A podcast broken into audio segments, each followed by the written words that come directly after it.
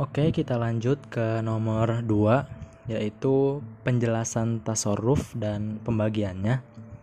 Uh, ya sama seperti nomor satu tadi uh, penjelasannya yang menurut uh, Syekh Mustafa Azharko yang tasarruf adalah segala sesuatu ya atau perbuatan yang bersumber dari kehendak seseorang dan syara menetapkan atasnya sejumlah akibat hukum ya hak dan kewajibannya. Nah, uh, setelah itu pembagiannya uh, ada dua ya, uh, masih sama menurut uh, ya Syekh Mustafa Az-Zarqa. Tasarruf ini memiliki dua bentuk, yaitu tasarruf fil uh, fi'ali ya, tasarruf fi'ali yaitu uh, tasarruf perbuatan ya.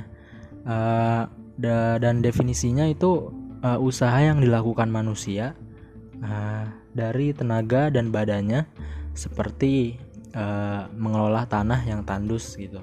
Uh, ya ini uh, secara garis besarnya ini adalah uh, perbuatan ya uh, seperti bekerja atau aktivitas-aktivitas yang biasa kita lakukan dengan uh, badan kita gitu. Uh, kemudian yang kedua yaitu tasarruf kauli atau uh, perkataan.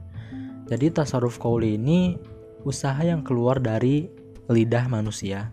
Uh, tapi uh, nggak semua perkataan manusia ini digolongkan pada suatu akad.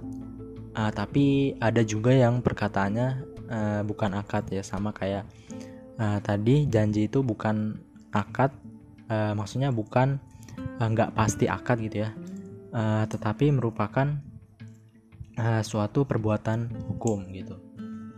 Uh, Oke, okay, jadi itu nomor 2.